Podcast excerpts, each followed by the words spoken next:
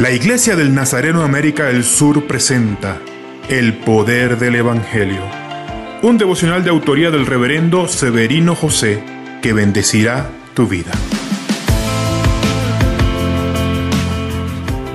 Zacarías en su cántico declaró de forma sublime la misión de su hijo Juan el Bautista: preparar el camino de Cristo y dar al pueblo el camino del conocimiento de la salvación. Imagino que Zacarías estaba consciente de la magnitud del desafío de su hijo. Hoy, la Iglesia debe continuar el legado de Juan el Bautista.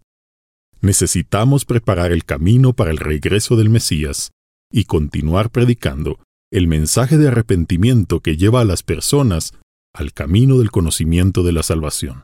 No podemos desviarnos de esta misión, tratando de transformar nuestro mensaje en algo atractivo o mejor aceptado por la sociedad. Porque nuestra misión no es traer bienestar social, sino enseñar el verdadero evangelio.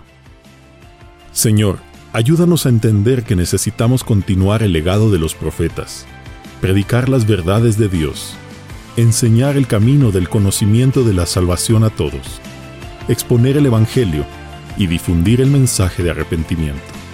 Amén.